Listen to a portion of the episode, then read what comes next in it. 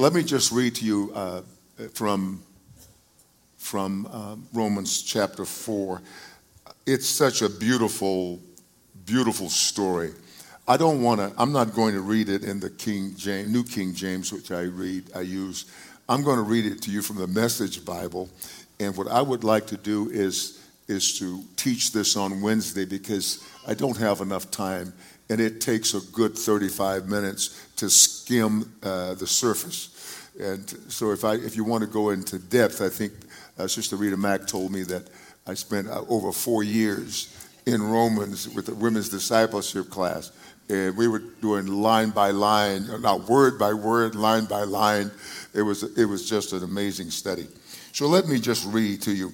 I I like. Um, reading from the Message Bible after I have read it from, say, one of the versions like the New King James or the ESV. I'm just going to read this and, and we're going to let you go. Um, I read it sort of in, in, in, an old oil field brogue, if you will. I, I like to read it in an oil field brogue because this man, whoever the, the person is who uh, uh, translated the Message Bible, I can just hear their heart. And the first, he calls this in uh, Romans 4, trusting God. He says, so let's read. So, how do we fit what we know of Abraham, our first father, in the faith, into this new way of looking at things?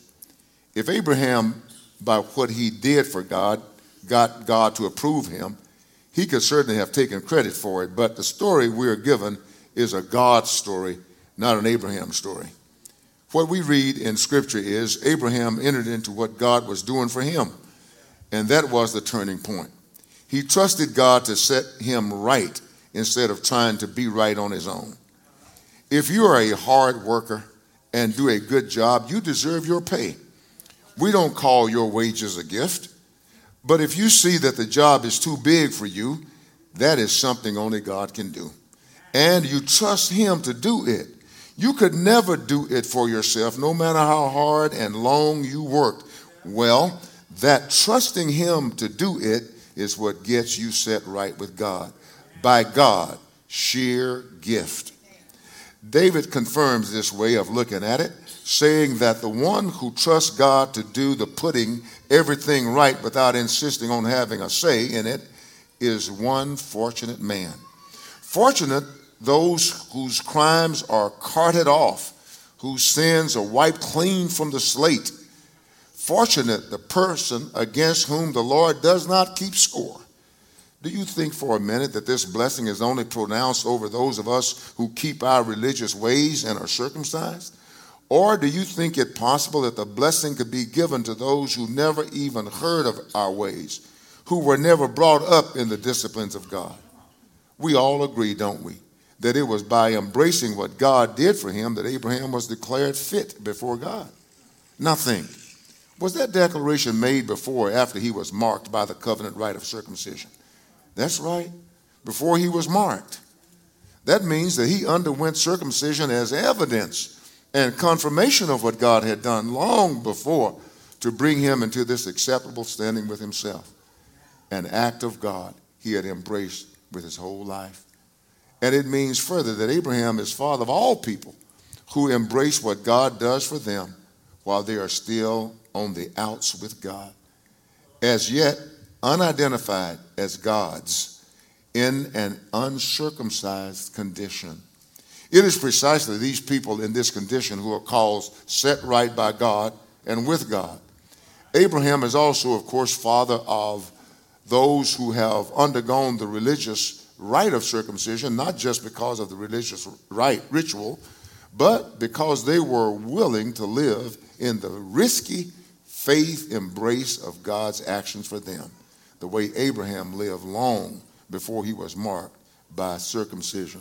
And I said Abraham was justified before, uh, by God uh, 13 or 14 years before he ever received the rite of circumcision. So what Paul was doing was revolutionary and I wanted to share that, and we'll share it in detail Wednesday.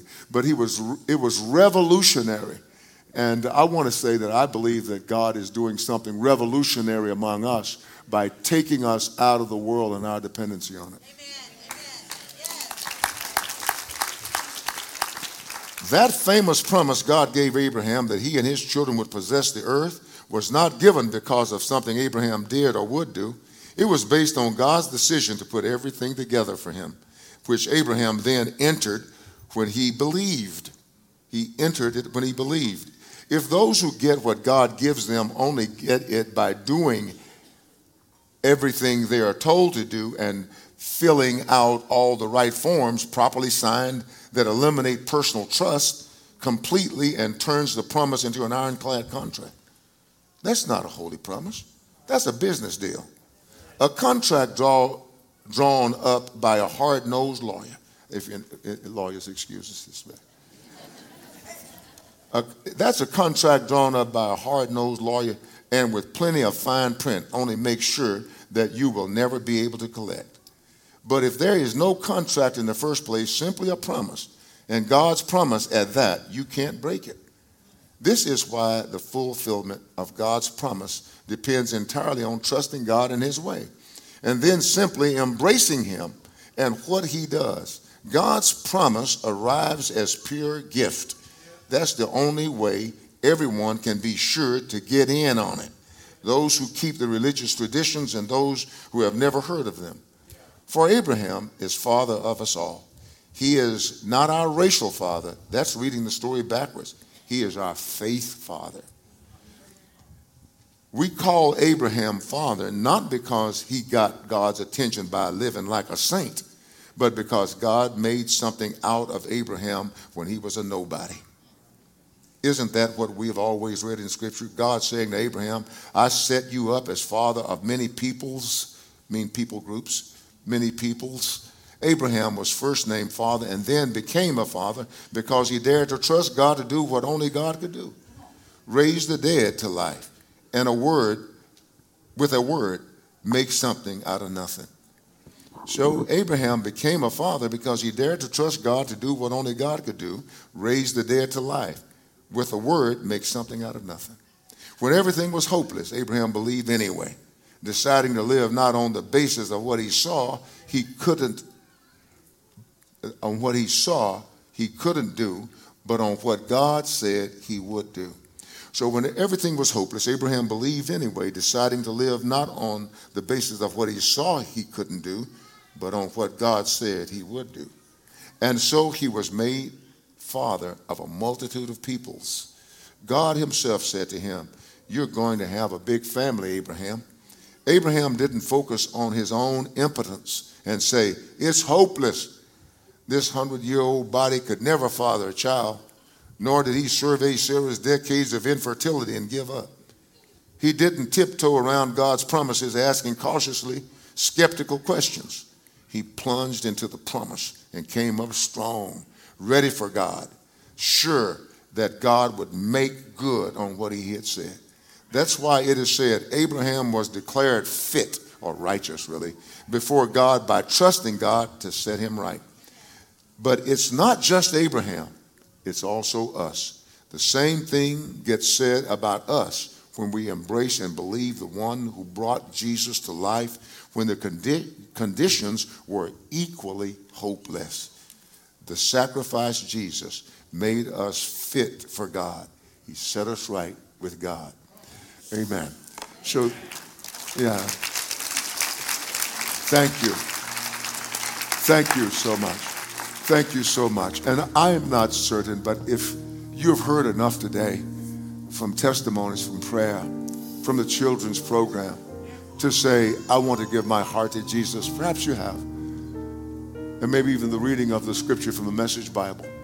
If you have, we want you, I want you to think about it and I'm going to go down. and Steph is going to sing. Sing. We're going to sing, and I'll come right back. And I'm going to ask if there's anyone who wants to give his or her life to Jesus Christ. You can do that. You don't need a long sermon. All you need is an encounter with God. All you need is God to speak to your heart. It doesn't matter how bad you've been, God is able to save you. He saved an insolent man called Saul of Tarsus. God saved him, God can save you. So I'll be back in just a moment.